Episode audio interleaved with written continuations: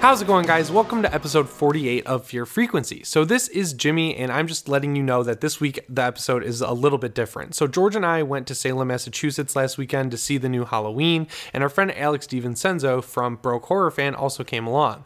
After we saw the movie, we decided to do an hour long discussion on the movie, so that's going to be the episode this week, just because we knew if we did a news segment before Halloween, you guys would just skip to Halloween. So, we'll be back with a normal episode next Tuesday. Just want to let you know so you weren't like, huh, did I miss half the episode or something? As far as spoilers go, we did our best to keep this spoiler free, but if you want to go in completely fresh, I would wait until after you see the movie to listen to this episode. I just can't predict what you're going to think is a spoiler. So if you don't want anything spoiled for you, click away now. If you don't care about vague references or minor details or hearing about scenes we liked or disliked in a vacuum without spoiling any of the plot, then I think you're okay. Just wanted to give you guys a heads up. Anyways, guys, remember to leave a nice review on iTunes. I'm sorry I keep harping on this, but it's the only way to really grow the show. And especially with a bunch of different horror podcasts popping up in October, we have more competition than ever. So we'd really appreciate it if you went and left us a five star review on iTunes. That's all the housekeeping for this week, though. So let's get into our hour long discussion on the new Halloween. And a little bit of Rob Zombie's Halloween, and a little bit of everything else. But, anyways, let's just talk about Halloween. And now we're here with our review of Halloween 2018, the official title of the movie. The coolest thing about it, though, is that not only is the audio quality worse than usual, we also have Alex from Broke Horror Fan here. Here to bring the quality down. So I think it evens out. I think it's like we lose the audio quality, but We then we get us. right back up to where we usually are by having you on. But then you also lose respect by having me on. Uh, yeah, so it all evens out for being the worst show every week. We've been on a steady downturn from episode one. Yeah, we started at the top and we've just been slowly working our way down. Started at the bottom, still here. Still here. So unlike uh, probably everyone listening, we were lucky enough to see Halloween Yeah. here at the Salem Horror Fest, and I think it's safe to say we all liked it. Yeah. Yeah, I thought it was very good. Uh, so, in case uh, you guys haven't heard enough from me, this movie is directed by David Gordon Green, written by Danny McBride and Jeff Fradley. Fradley? Jeff Fradley And David Gordon Green. and David David Gordon Gordon Green. Uh, they all work together on all of the comedies, and it stars Jamie Lee Curtis, Judy Greer, Andi Matichak, James Jude Courtney, and Haluk Bilginer That's a name. as Dr. Sartain. so this is the 40 years later return of Michael Myers, Laurie Strode, and it's continuing the story from Halloween 1 while ignoring everything that happened after Halloween 1. Uh, so what did, what did everyone think? Alex, start with you. What, what are your detailed thoughts on this movie? Uh, detailed without going into spoilers. Right. Um, little preface because I am not a host of the show. Uh, Halloween is my favorite movie ever. Uh, I love the entire franchise. It's my favorite horror franchise too. But um, the original kind of made me want to be a filmmaker in a lot of ways, uh, which I'm still struggling to do. But I still want to do. You just won awards for your Victor They Crowley. Live Inside Us, right? That's what it's called? It's You're called short. Uh, BS. Is that what Oh, you're referring BS. BS, yes, BS. Yeah, I watched it. Or, uh, thanks. Uh, yeah, look up You're my stuff on award-winning short YouTube. I am an award-winning filmmaker, Give yourself credit. uh, but they give them to everybody. it's a participation trophy. okay, so Goddamn Halloween's millenniums. Uh, yeah, so I love John Carpenter's Halloween. Um, so I think my expectations were impossible to meet. Like this could have been any movie ever, and it wouldn't have lived up my, to my uh, expectations. But that said, it came pretty close. Okay. Uh, I have a couple minor like gripes with it, uh, some of which are spoiler territory, so I won't get into here. But it definitely satisfied the fanboy in me, and I think that's probably the most important thing I could say about it. Okay, George. Yeah, um, I'd say it's probably the best sequel to the original Halloween. I don't think that any. Yeah, sorry if you guys hear trucks. we're, we're working with what we got here. Salem is a busy Yeah, town we're, in we're literally on the busiest road of Salem right now. But um, I mean, obviously, I don't know if any sequel will ever be as good as the original Halloween, but I think this comes the closest to that quality wise. Okay. Um, I thought that the plot was didn't really bog it down.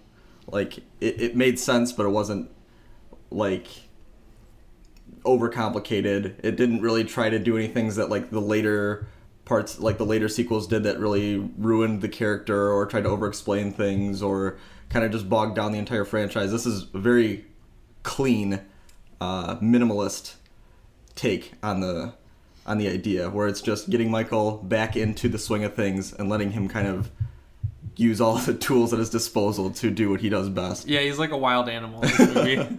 I really liked it. Um, after watching every single Halloween for the reviews, I haven't gotten to Halloween 2, so I'm going to reserve judgment on whether or not I think it's the best sequel until I rewatch Halloween 2 because it's been a while. But I think it's my favorite since the original. Like, uh, just from seeing it, sitting on it a couple days, I think it's my favorite since the original. Uh, I went into this knowing that I was going to ruin pretty much the entire plot for myself with the YouTube channel and everything, and I was ready for that.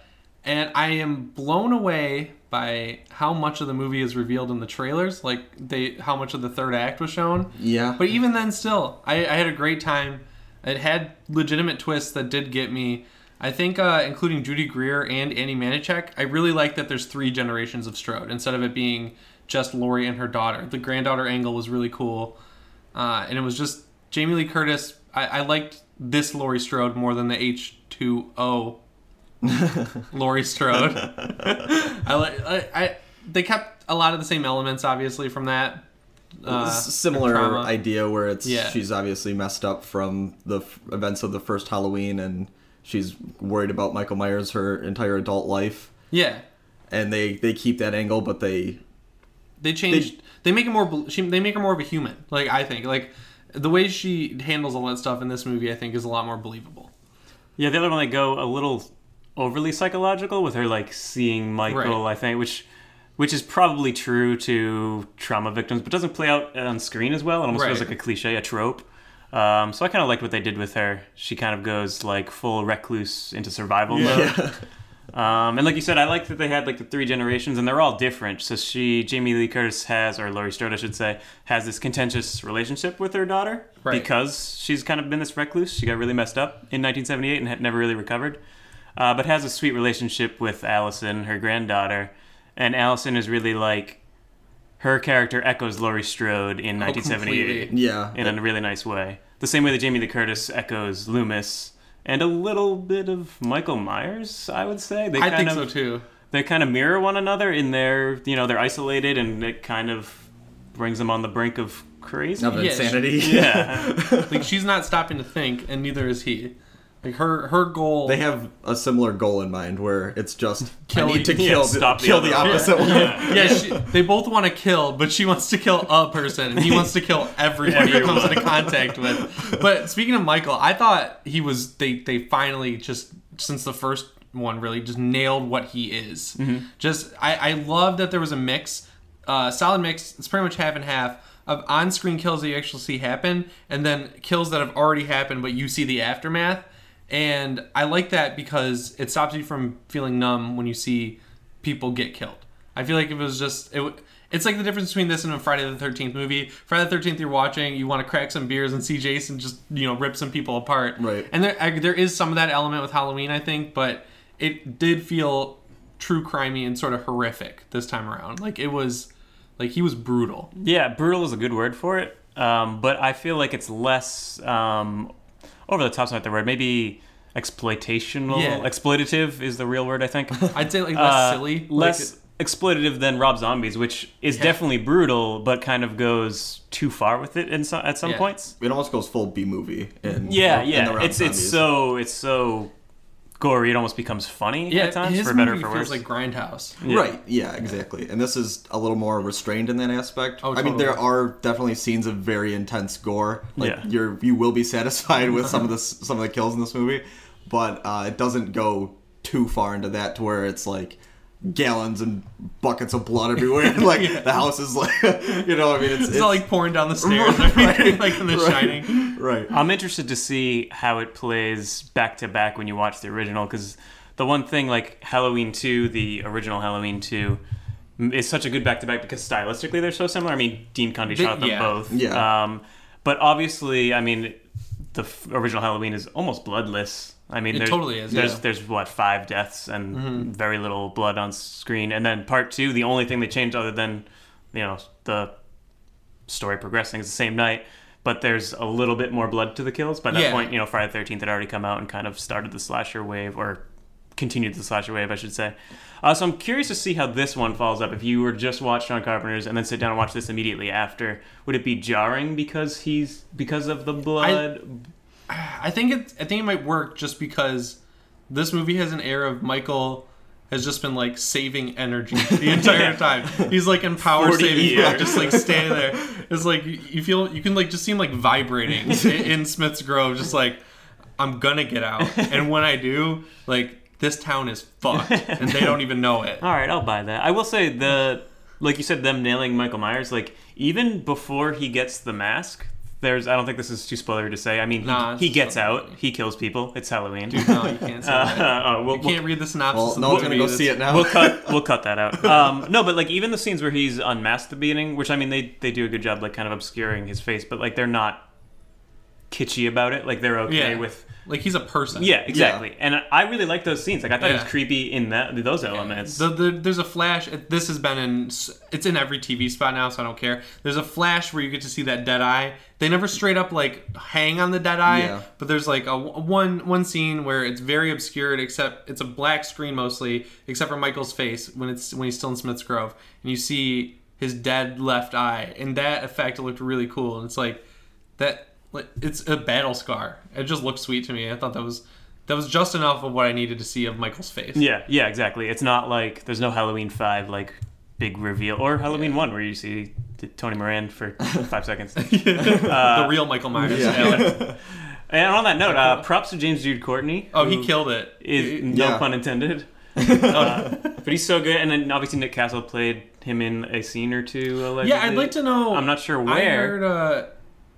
Heard. There's so he said it's it's the scene where he did the head tilt, which I'm not going to say where that is in the movie, but I think we all know where it is in the movie now. Yeah. it's that that was him. Okay, the that's on- interesting. That's the only shot. I'd like he's to in. go back and watch that. But Yeah. yeah. I mean, it's really cool they got him back. But really, I mean, James Jude Courtney owns it. Like, Oh yeah, dude, like they shouldn't go with anyone else. I feel like he's earned the title as much as Kane Hodder has earned Jason, or yeah, Jason at this point. Yeah, I mean, I just the brutality of him and the stature as a force, a presence on the screen. He's always intimidating. You never see him, and you're like you're always scared when he's Yeah. on screen. And this movie, I think, does a great job of bringing it back to more scary, scary Michael Myers. He's not a joke. He's not like just there to create a bunch of blood and kill people. He's there. Michael Myers is not a sound bite. He's, he's not a soundbite. He's there to be intimidating. God, that Busta Rhymes speech. He's not something you can post online. like a podcast. yeah, Ah, man. It, James Jude Courtney did a great job as Michael. I I feel like they delivered on showing me what I wanted from that in, in a lot of ways. And also, let's talk about the mask. The mask was great. I like the mask a lot. Yeah. Um, it It- was not. It looked like it was 40 years old without kind of looking too much like Rob Zombie's. it was much more like it felt very. It had a lot more sharpness to it. I felt. It, it, it looked like you were looking at a painting of the mask a lot of the time. It looked like art artistry. I don't know what that is, but I made up a word. but I almost said like this is we haven't seen it this good in a while, but we have because Rob Zombie's mask Yeah, was Rob Zombie's great. mask Yeah. is a great mask. But if we're following the original Halloween timeline, this is the best it's looked since the original by far. Yeah. because it looks like the one from the original, but old. Yeah, and that seems like the weirdest part. That's such a struggle for the movies to get right, since that should be the cheapest thing in the whole movie to Yeah. do. To just get a mask and make it look intimidating. like I don't know why that's been so difficult to do. And even while we've been here in Salem, there's many people walking around with like the terrible Everyone H2 has mask. the two mask. it's like the it must be that must be the It's most easier popular. to license that one, I think, Yeah. than the original. So where it has like the skin tone neck and the white face. It's Yeah. just strange. I think uh, Resurrection is the easiest to license because those are what the those toys are, are. what every toy you Oh, see yeah, is, yeah. and uh, the the string lights that Spirit Halloween was selling. Yeah. are Resurrection. But that stuff is like stylized enough to where you just have to kind of get the mask right. I like that those toys because they're working with other properties. They, can- they they don't get it as wrong as the movies yeah, do. big but- difference when you're actually making a movie with Yeah. like a huge budget. digressing, uh, Hannah or Han, I almost said Hannibal. Haddonfield in this movie is awesome. The, I- me and George, George and I, we're from small Midwest town, and this felt like even though we live in Michigan and this movie takes place in Illinois, it feels like where we grew up. I think. It it definitely nails that small town feel that I think has really only been captured in like the intro to Halloween 4 and, it obviously is pretty good in one, despite Yeah. the fact there's visible palm trees and stuff in the background. Pasadena. But uh, I mean, it just it feels like a small town where people would go trick or treating, and there's families that live there, and it's a very just like a quiet neighborhood that's actually feels lived in. everyone knows the uh, Officer Hawkins. He's like the local small town like goofy cop. But it was cool to see. I was like, oh, he's gonna be hammy like uh, the cops in Halloween H5, Five. yeah. yeah. I was like, oh, great, because they They introduced the him clown music way. behind him when he's walking around. but once like once things are kicked off, it's like snap. He's like he's in. He's in it, and they they planned on reshooting the ending of the original movie and showing him at the house. Uh, being like, oh, this is the cop that was there on the night it happened. I'm glad they didn't include that because that would have felt so on the nose. Yeah. Like they just kind of allude to it. And you're Yeah, like, they, okay. they say it in dialogue, like he was there when he was apprehended, Yeah. but we don't need to see it. yeah, right. It's like, oh, okay, I get it. So Right. it's kind of personal for him too. Yeah, and it trusts the audience to be smart enough to understand what they're putting down. And I think that's they did a smart thing with that with homages to the original movie, where they have scenes that are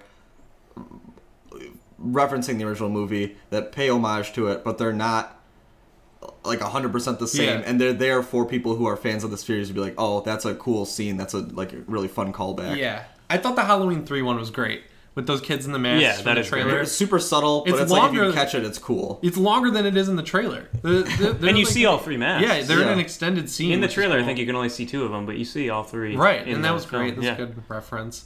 I will say on that note, one thing that I, I would say didn't like, but kind of irked me a little bit. The the references, I love them all, and like they're subtle enough where if you're not a huge nerd, like they would just pass you right by, and there's no problem with that. Right. Obviously, we saw it in a theater full of Halloween fans, so there was like applause and laughs, which is great. But there's one like l- late in the third act, which is a great reference, but it kind of got a laugh from our theater.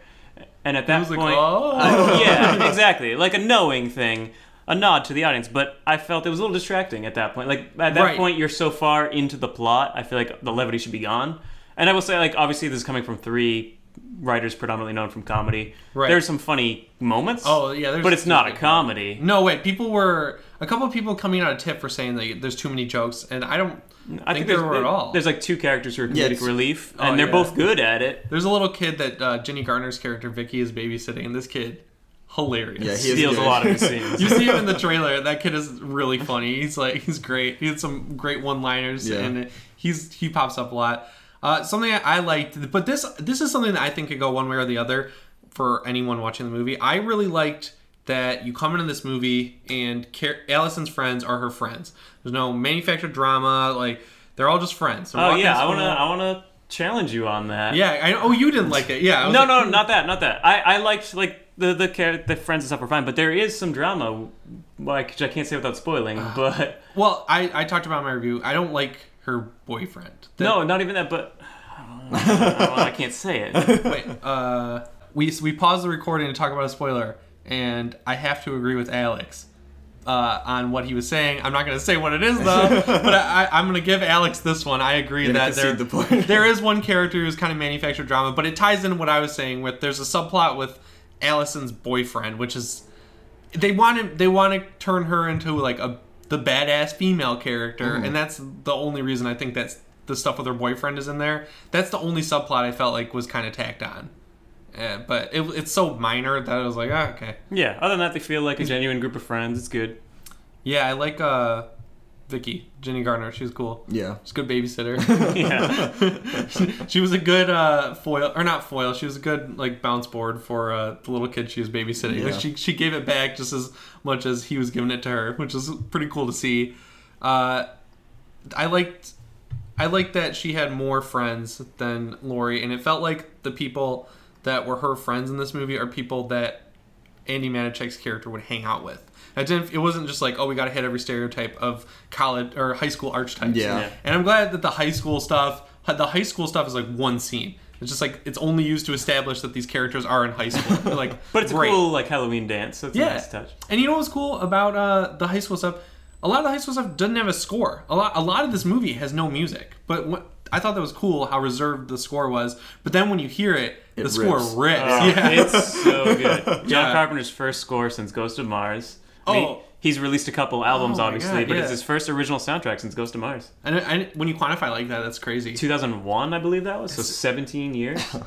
And yeah, I like uh I like his two albums. And I think I think he's getting older, you know, he's done done everything he's probably gonna do on his own. I think having his kid and Derek Davies working with him, I feel like it really fleshed out Dan his Davies, or Dan Davies. I keep calling him Derek Davies.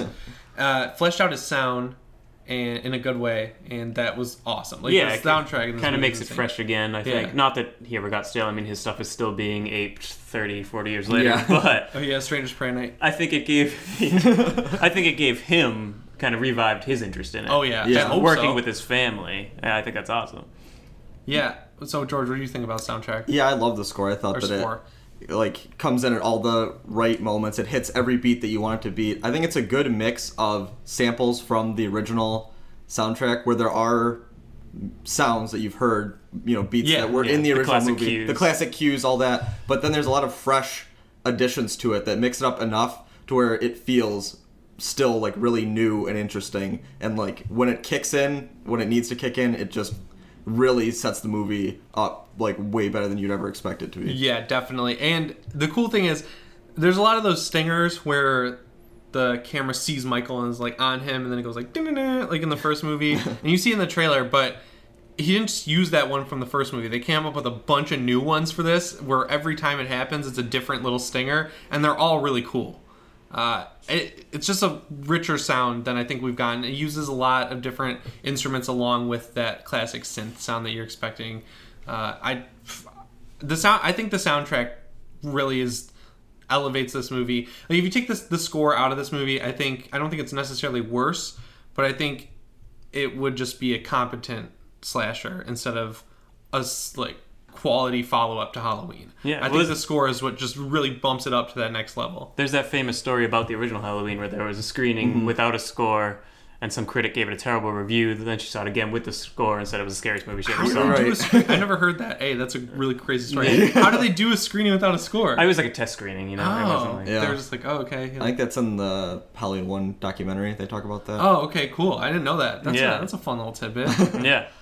I could see that though. Yeah, and this movie definitely would also. I think the pacing in this movie is great. It's very quick. I called it scattershot, but in a good way. It, keeps you guessing. Where it's it's always it keeps a good chronological timeline of events in the movie, but it's also cutting between a lot of characters at any given time. It never really gives you a chance to breathe, and I think that plays into why Michael is scary in this movie because in 2018 you'd think Michael it would be pretty easy to catch a guy walking around Older guy that's even been institutionalized for 20 years, yeah, it, 40. 40 years, yeah. And then you could say like, oh, he had the benefit of it being Halloween, where everyone's running around dressed up, and yeah, that's true. But the way they made him scary is by making sure he never stops moving. Like he's always moving. Yeah. Yeah, he's 61, his character. Yeah. But, like, he still feels like a threat. Yeah. Oh yeah. I I was I would be I was scared of him, and I thought it was believable in the ways that they made him show up behind certain characters, and I don't want to get too spoilery for you guys, but the kills are cool. Well executed uh, horror set pieces. Yeah.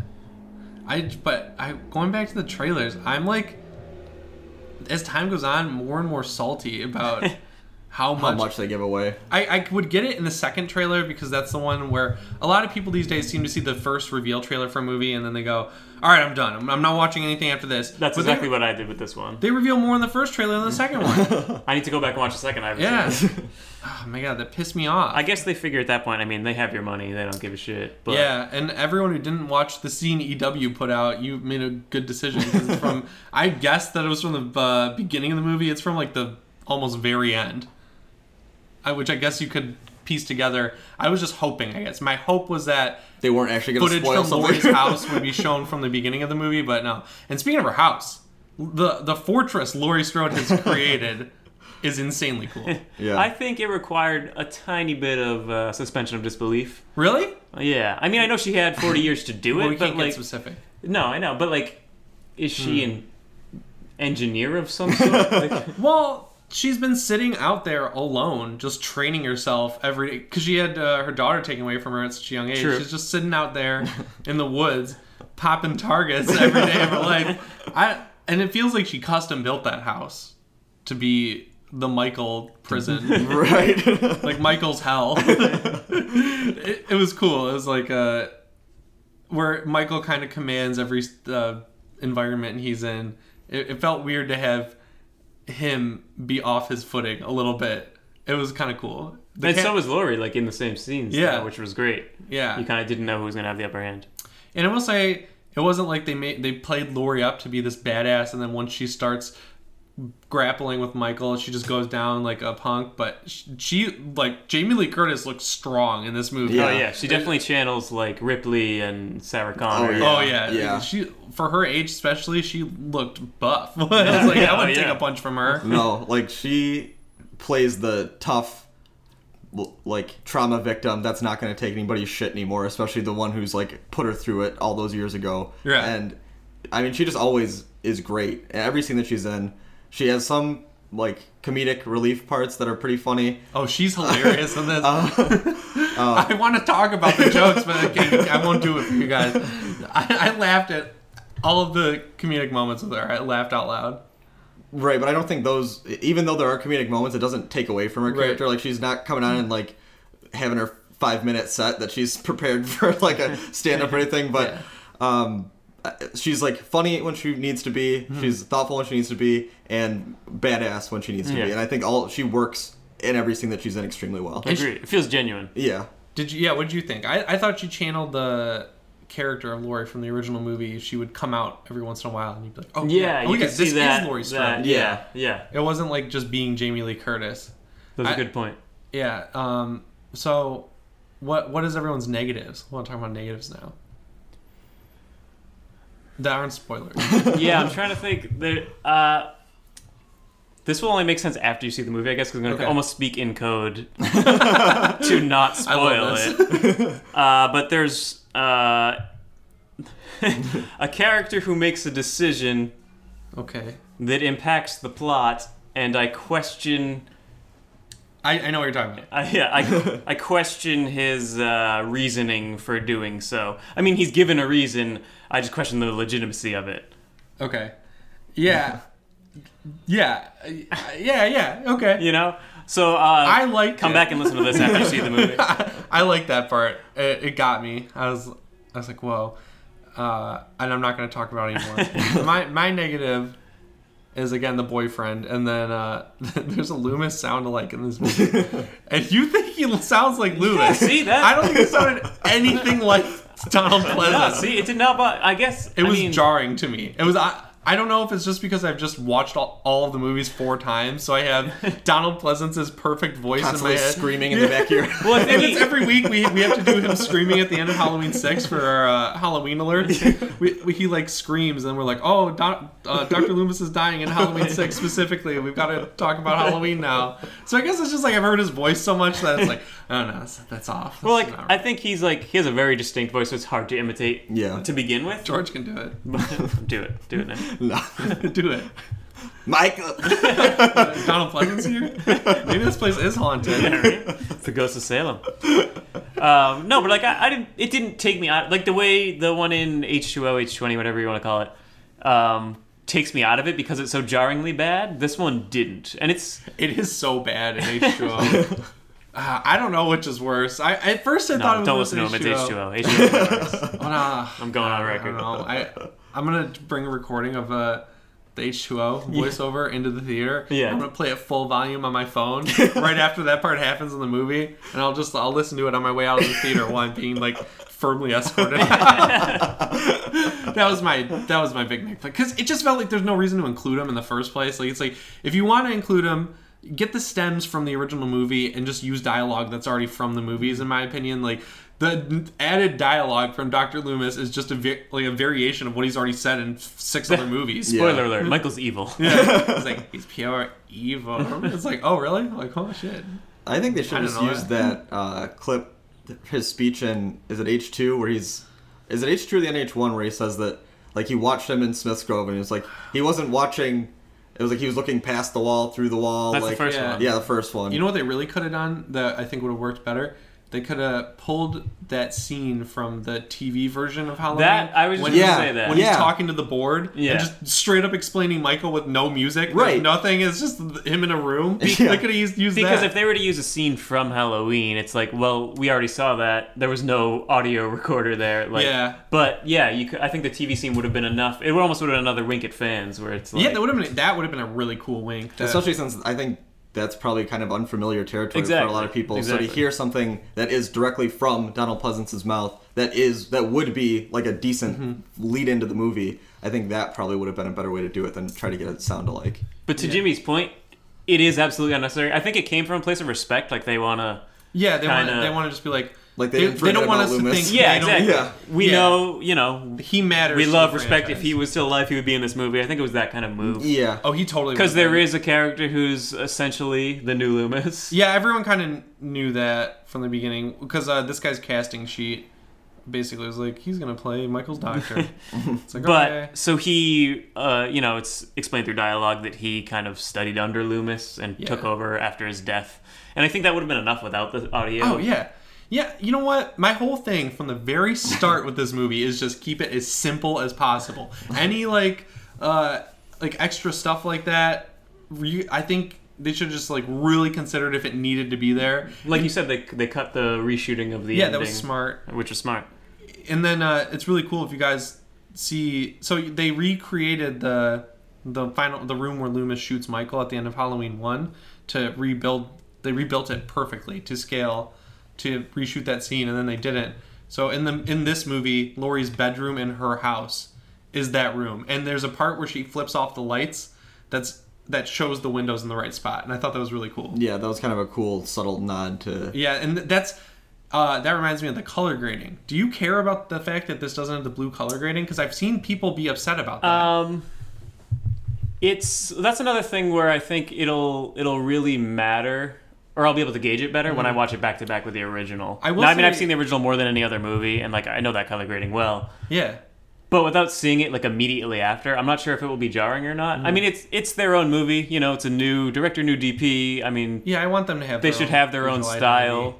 Uh, I will say, speaking of the director of photography, it's beautifully shot. Yes, I was bothered by the aspect ratio. Yeah, that that was the first thing I noticed. I mean, Halloween is shot in that beautiful uh, like, anamorphic don't give a shit. widescreen. yeah. Uh, it's super nerdy, but like if you're into film, your aspect ratio matters. Um, I'm not I, sure. I feel like the aspect ratio would have been a good middle ground for having a new visual color Absolutely. identity. It's like okay, we're gonna keep the visual or the aspect ratio the same because that that really works. The wides you get in the original Halloween are breathtaking. I think that's part of what makes it, makes it so scary. I mean, Mm-hmm. Dean Cundey is one of the best cinematographers of all time, uh, but particularly in Halloween, because uh, Michael's often like just lurking in the background. It works so well with that wide screen. You're always looking like left to right. Where is he going to show up? yeah. Right.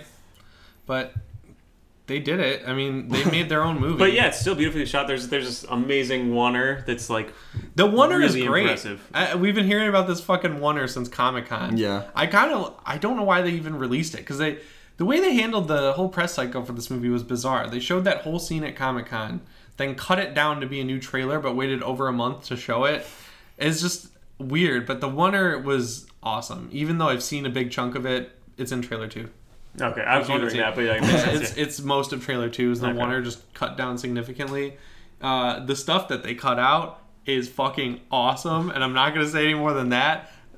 And uh, the Wonder ends with like one of the coolest horror film moments I've ever seen. yeah, it really does. just like jaw on the floor And like scary. yeah. Yeah. Like if you're not into horror, or you know, if you're so scared by horror movies, like this Yeah. will definitely scare you. And I think it's a good mix of like classic, more suspense-driven, like the original Halloween, where it's like Mm-hmm. is that stuff lurking in the background, and the newer like Blumhouse style scares, where it's like More in your face. yeah, more- kind of a jump scare, but it doesn't really feel cheap. Yeah, there, there's really only one actual full-on jump scare uh, that I noticed, and it's, I guess if people want the warning, it's af- it's it's when you see the bus when all from trailer one when all the lunatics are walking around. Well, that's I would say car. I would say the end of trailer one. Yeah, is yeah. Also, uh, what what happens at the end of trailer one? the closet. Oh, the closet. The yeah. closet, yeah. Yeah, that was a. Well, that was set up. Like, I don't know. I don't think that's a real jump scare. Is it? Because it's like foot, foot. It's like you know something. Yeah, I there. suppose. I suppose you could argue against Yeah, it. and the extension of that scene. I is- mean, but is it's, very cool. it has like the music cue and everything. Yeah, okay, that's like, that's definitely fair. I agree. Um, but yeah, the I think the the scene where the lighting really just blew me away was that night shot that we've seen in the trailer with the bus off the side of the road and the character with the gun coming up to the bus and it's like the fogs coming out of the forest. Like the setup that went into that stuff is not what you see in another in most of Blumhouse's movies. No, the no. vast majority. Like this doesn't feel. I mean this in a nice way. This doesn't feel like an average Blumhouse movie. It doesn't feel like Happy Death Day or Truth or Dare or uh, what's another like a purge or the yeah the Purge. yeah, no, I, There's I, no CGI blood. I like a lot of Blumhouse movies, but this definitely feels bigger. It's not contained. yeah, totally. Um, I will say back to your point about negatives. This is a, I have to speak relatively cryptically Okay. here too. This is gonna be Um, fun. I mean, you're making people, you're giving people a reason to come back and listen. so Yeah, we're yeah. totally fine with that. Um, and again, I don't want to sound like I'm talking too much trash because I did. I really enjoyed the movie. Um, but structurally, it moves along very nicely at, at a pretty fast clip. Like you said, it's good pace. Uh, but the second act, um, you know, movies use three act structure. Right. Your first act and your third act are basically what you expect. If you know anything about the Halloween movies, it's what you expect. Yeah, totally. But Act Two, I thought would be a little more, little more stalking, little less slashing. I think Okay. is the most I can say without giving it away. I w- yeah, I thought I was gonna say I feel like this movie goes from Act One to Act Three. Yeah, exactly, And exactly. I like that. I, I like it, fast. it works for the movie. It's just No little- one, no one should try and copy it. Yeah, yeah. Like, I don't think you could do it again. But It was- like it was risky. uh, It's another thing that might feel a little incongruous if you watch it back to back with the original. I agree with that. It felt like a conscious choice, though. I think it was. I think it was. Very And they, they probably Yeah. wanted to subvert those expectations, and they did so successfully. Yeah. But it, it kind of I, I just felt like there's some I don't know maybe there's deleted scenes that'll that'll help. I want to see the deleted scenes. It- there were very small reshoots on this movie, so I don't think there'll be a ton. Yeah. But which is good that they had only very minor changes to make. But even like little stuff that was probably cut, like which is what it normally is, like character beats Exposition. for Right. runtime, which I think would probably help my. Yeah, how long is the movie? I think it's just over two hours. No, I think it's just under. They they announced the runtime like in advance. Turek posted it on Twitter. Hour forty nine. Yeah, hour 49. They could have used that extra 10 minutes. Yeah. I would appreciate a hard two hours. But George, what did you what did you think of the visual differences between this and the this one and the first one? Because you you like the first one a lot. Yeah. Um, I think that uh, there's definitely some scenes in this that blew me away just of how good they looked. I mean, there's like speaking of scenes that we've seen that were in the trailer, like uh, one of the big uh, wide shots of the. Uh, the, the asylum when Michael's standing Oh, yeah. outside and you see I just think the colors are really cool there. very striking, With yeah. like a very striking like the uh, floor is like very bold colors and Not something you'd expect from a Halloween movie. That Right. place felt tailor made to be in this movie, which is weird because it's it's a functioning place. yeah. yeah, so I think using things like that where they show a lot of color, a lot of like very striking, bold visuals, I think worked well. Also, even when it's kind of a bit darker, more muted, like the teeth scene when he drops all the teeth on the, The ground. teeth scene. Like that, where it's like kind of the slow mo of all these little like teeth hitting the ground and and it was longer than the trailer too. yeah. Oh, much longer. That's actually a great scene. I remember when that trailer came out, I saw a couple of people complaining that that was something that Michael wouldn't do. Which what universe? Michael loves playing with like people. Well, that's what I say. Even if that was your issue, I think when you see it in the context of the movie, Mm-hmm. it works a lot better.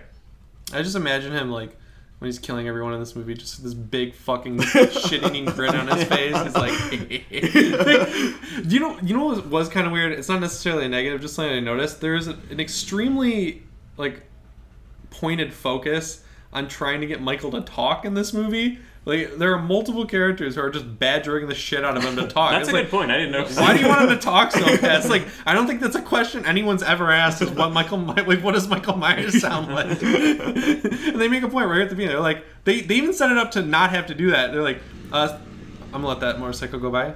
I can edit this out. Sartain is like, he can talk. He just chooses not to. I was like, okay. But we're gonna try to get him to talk. Yeah, like- he's like, yeah, you gonna talk? it's pretty funny.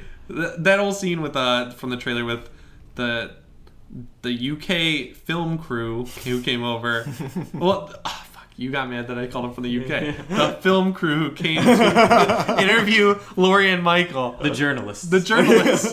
that that scene was uh is really cool. It's as cool as you want it to be, and um, I'm not gonna say what the the title sequence is for this movie, but it is That was awesome. I thought that was the really well theme done. that it has is bringing the spirit of Halloween to life from the dead, which is fucking awesome. yeah, it, It it was was, very really cool. well done. Like a very respectful to the original, but kind of doing its own Their thing, own twist on it, expanding at least. Yeah. And speaking of, I think the movie in general has a really good Halloween theme. Halloween the season, Oh yeah, totally. Halloween the holiday. Um, there's They- a Halloween there's so dance, many there's trick or treating. pumpkins. Yeah. Yeah. there's pumpkins everywhere. Yeah, Halloween. I want to. I, I was saying this in another video I did. Uh, Where, where the fuck were all the Halloween dances when we were in high school? I mean, like, I would have loved that. Every movie ever has one. Yeah. It's, they're awesome. Like that looked like a blast. And I will say, I thought it was cool they used a real licensed song instead of just being like. it's like they put, put a real song in there and had a good party vibe, like a shot well.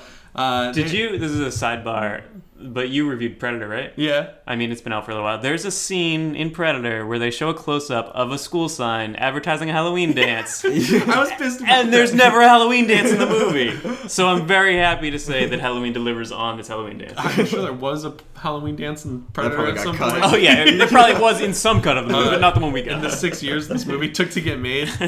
Uh, but yeah, this is a lot better than Predator. yeah, I, actually I liked the Predator, but Oh, this did is this is still a lot review? better. Yeah, yeah. People are mad. People are not happy that I like that movie. I thought it was fun, but I, I'm just I'm glad that a movie that I devoted an entire year of my life to digging into at a surgical level managed to surprise me, subvert my expectations, and be good. And it was worth the trip to Salem. Oh, I, well, dude, it could have been the shittiest movie I've seen in four years, and I'd be like, yeah, like it was totally worth it. But Salem is great. The- I, I just really genuinely think that anyone who doesn't have the chance to see it in Salem, Massachusetts, at the one movie theater, will not get as good of an experience as we did. This episode has been sponsored by Cinema Salem. I think that's an. Uh, totally, uh, what is it? Subjective is a fact. Like, there's no arguing with it. Yeah, it's Right. a subjective Yes. fact. I mean, it's the Halloween town. this place lives and breathes on witches and Halloween That's true. It only exists this one month out of the year, and then it disappears. Yeah, And just falls off the map. and it was kind of cool. It's it's it's not the newest theater. It's, it's not the, the nicest theater. My but- girlfriend was like, "This is like being in the '90s." Yeah, she said that I cracked up. It has it had charm. It just felt cool to watch Yeah. a Halloween movie in this theater with a bunch of Halloween fans. Yeah. Andi Matichak showed up, Yeah, which is surprise guest. yeah, and she was really cool. Uh, just Very really- tall, super sweet. She's so tall. Apparently from New England, which is cool. yeah, uh, and Ryan Turek's from New England. Yeah, Ryan here. Turek's from Connecticut. He introduced it with Andi. Uh, yeah, and he, he gave some great anecdotes about hanging out with Jamie Lee Curtis, which was cool. Yeah. And I thought it was I the coolest thing was that they they both hung out after, especially Andi Matichak hanging out in the lobby, waiting and like talking to people. Yeah, happy to talk to and she everybody, was take just pictures. like, "Thank you, thank you." She was like she, asking people what their names were, shaking their hands, taking pictures. She liked my them. Hocus Pocus shirt. Uh, yeah, she said she watched my YouTube videos. oh. I was really happy about that. You got a cool poster signed. I did, yeah. I brought the Comic Con poster that a friend brought back Yeah. uh, for me from San Diego. And of course, now they got the cool New York Comic Con one that just came out. Mm-hmm. I'm glad that they uh, Blumhouse's or Ryan Turek pretty much was able to convince Malek Akkad that he didn't need the big budget, bloated mess Yeah. kind of deal that he that is the was reason. most likely what they wanted. That's why this movie took so long to make. It's Yeah. because he was trying to shop it around and get someone to pay an exorbitant budget for it, and that's not what it needed. And No, it, it needed a back to the basics reboot. You don't Yeah. need big names. I mean, we have Jamie Lee Curtis, and she is a big name. Don't get me Yeah. wrong, but beyond her, right, Judy Greer's like a yeah, big I, I name, love her. and but- She's great. But I mean, in- we don't need uh, LL Cool J or whoever the, whoever the modern equivalent of LL Cool Yeah, J Common's is. not in it. Yeah, yeah.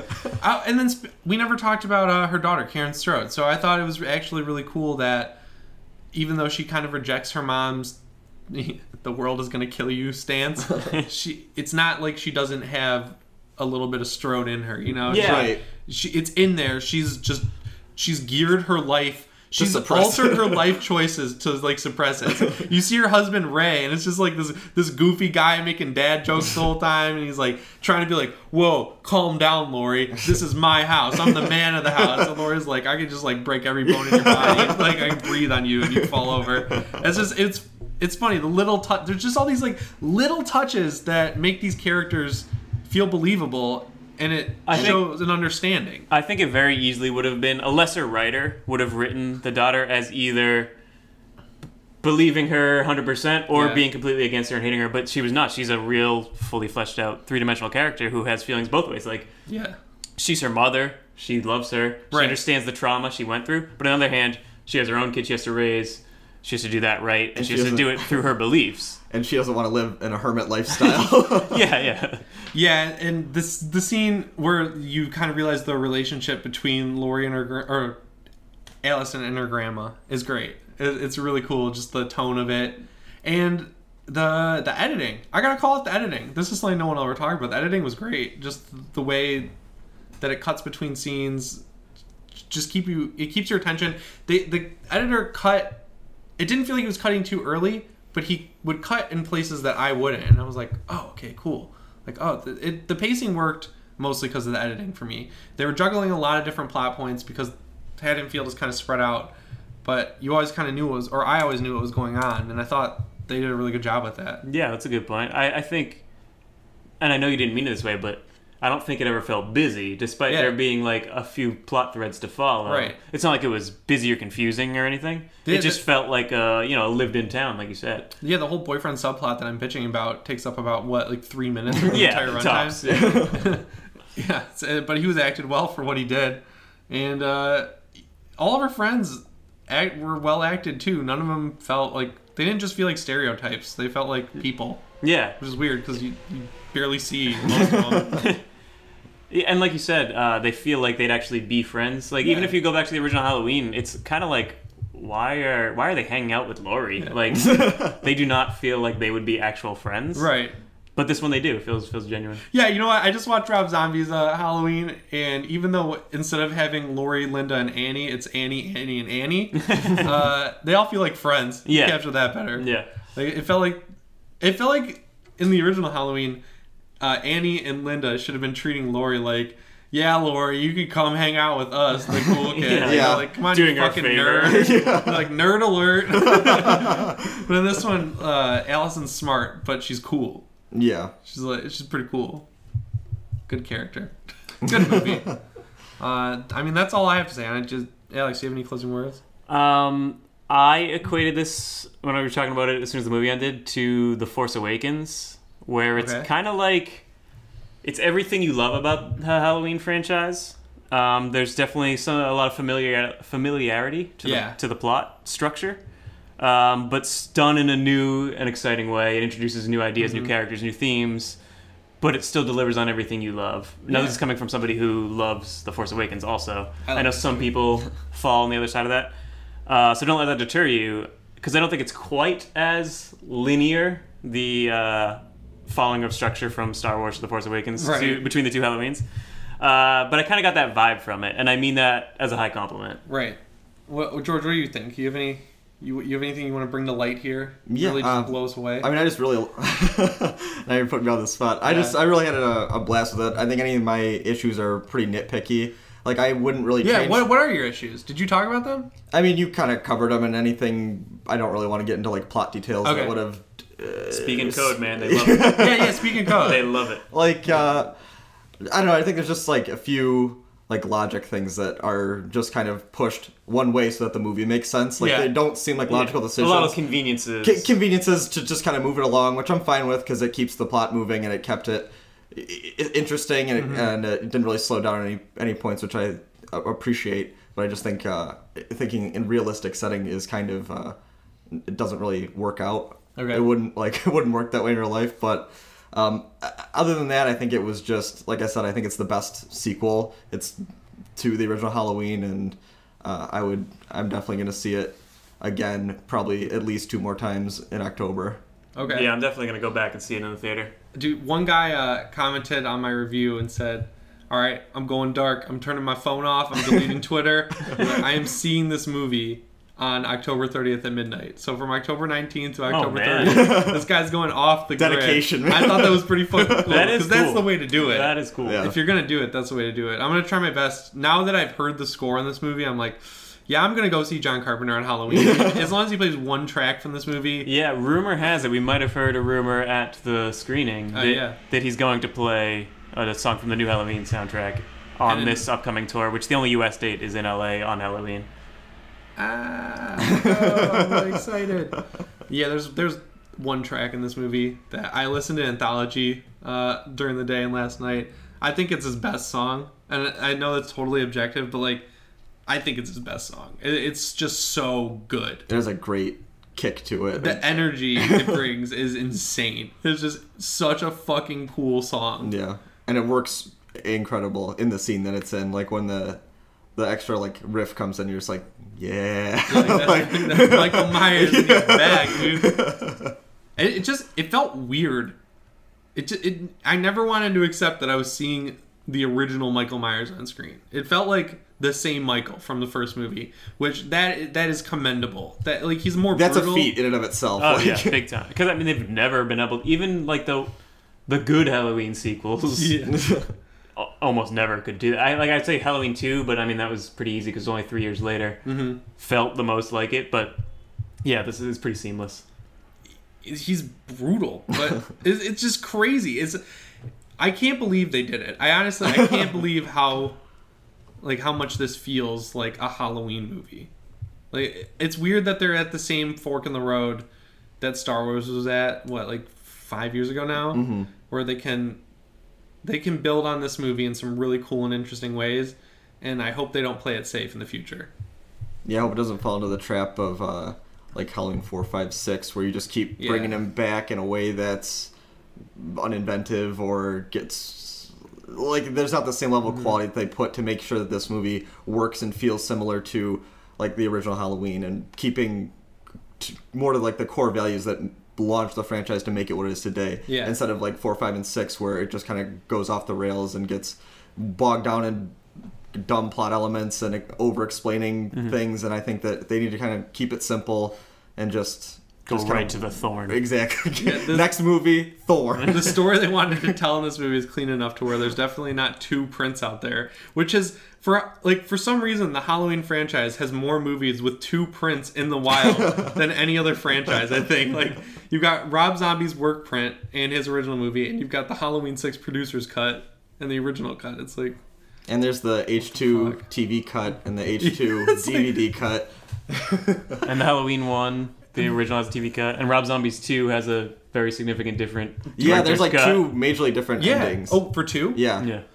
I, I remember in the Cinemassacre review, uh, in whichever whichever one he stabs Loomis in, I think it's two.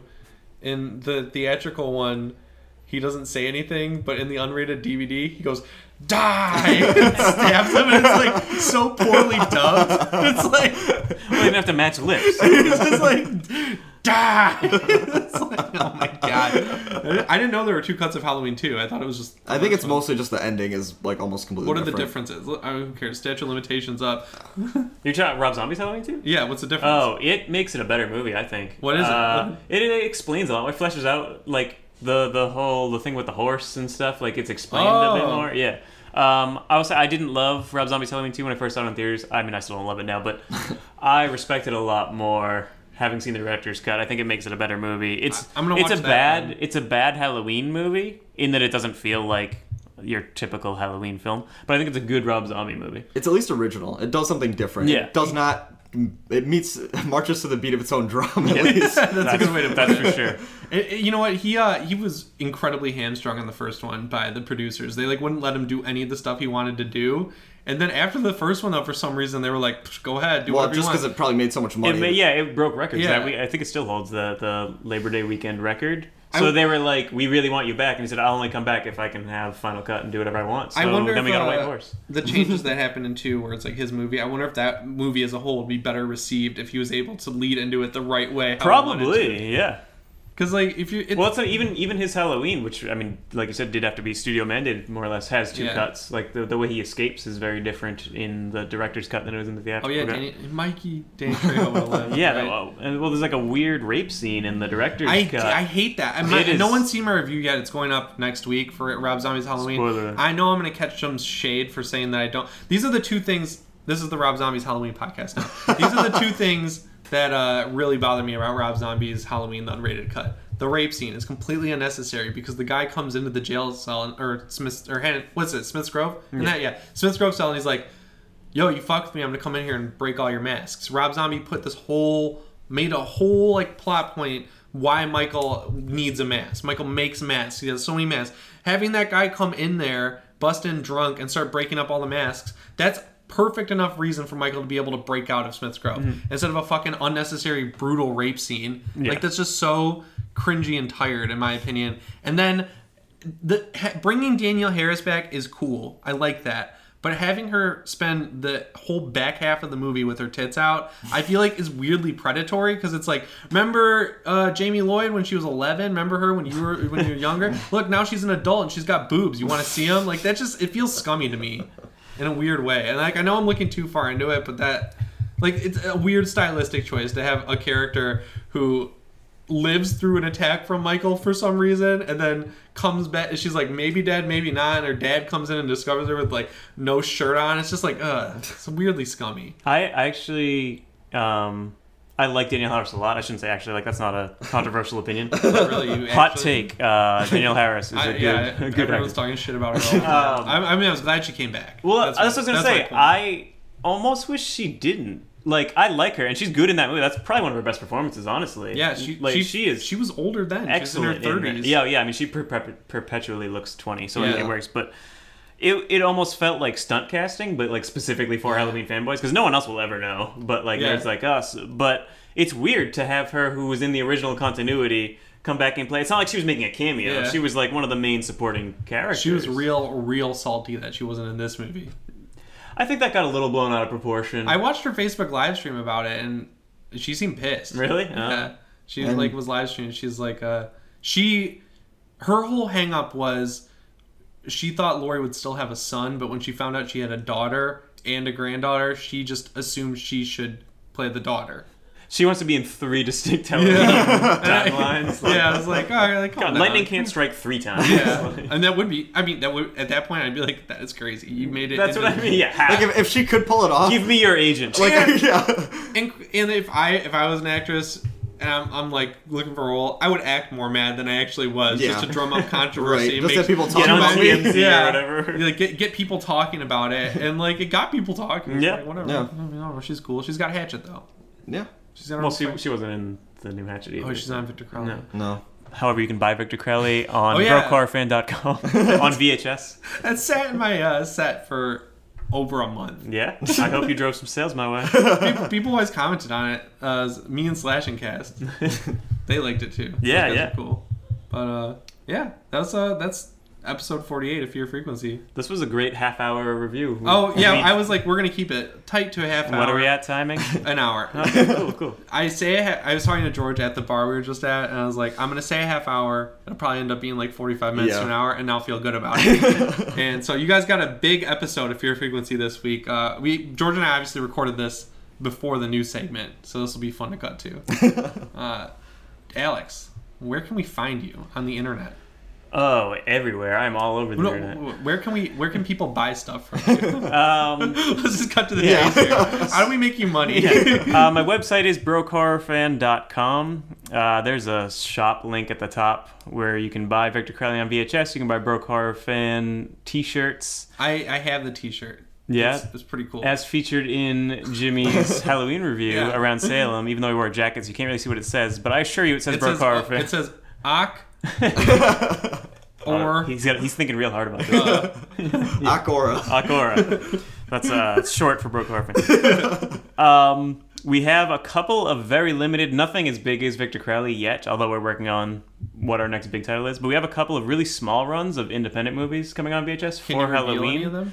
Any of them? Uh, yeah, I can reveal one of them. It's uh, actually two short films, one of which I directed. Oh, Um, but it's it's it's got a director in there. yeah. predominantly Dark Roast, which is my friend Topher Hansen's short film, which I was assistant director on. It's a really fun horror comedy set on Halloween. Okay. It's his is about 20 minutes, and it's paired with a short of mine called Root of which is also set on Halloween. Okay. Um, it runs about seven minutes, but we made it into like a kind of a little Halloween event tape. Uh, Okay. Kind it of a has short double feature. exactly. We got a little horror host segment um, What? Nice. with Super Dracula. Okay. the greatest of all Draculas. uh, which is honestly, we just got that footage back. It is hilarious. Okay. I can't wait to show you. Um, and some indie horror trailers are featured on it. It's, I think it's gonna be a fun tape for like the ten people who check it out. All right, I mean, I'm, I'll check it out. If people like the VHS, the VHS is coming back. It's VHS coming back. and cassette tapes. yeah. The bar we were just at has a cassette DJ night. Really? Yeah. Weird. It's weird. If you guys want to see that, go to Bit Bar in Salem. uh, so, where are you on Twitter? And Instagram? Oh yeah, so it's at BrokeHorrorFan on Twitter, Instagram, Facebook. Uh, if you want to look me up, I'm at Alex's Legend on Twitter. Um, that's all I got. Cool. George, you want to bring us home? Yeah, as always, come back next week for more horror news and reviews, and you never know who might be listening.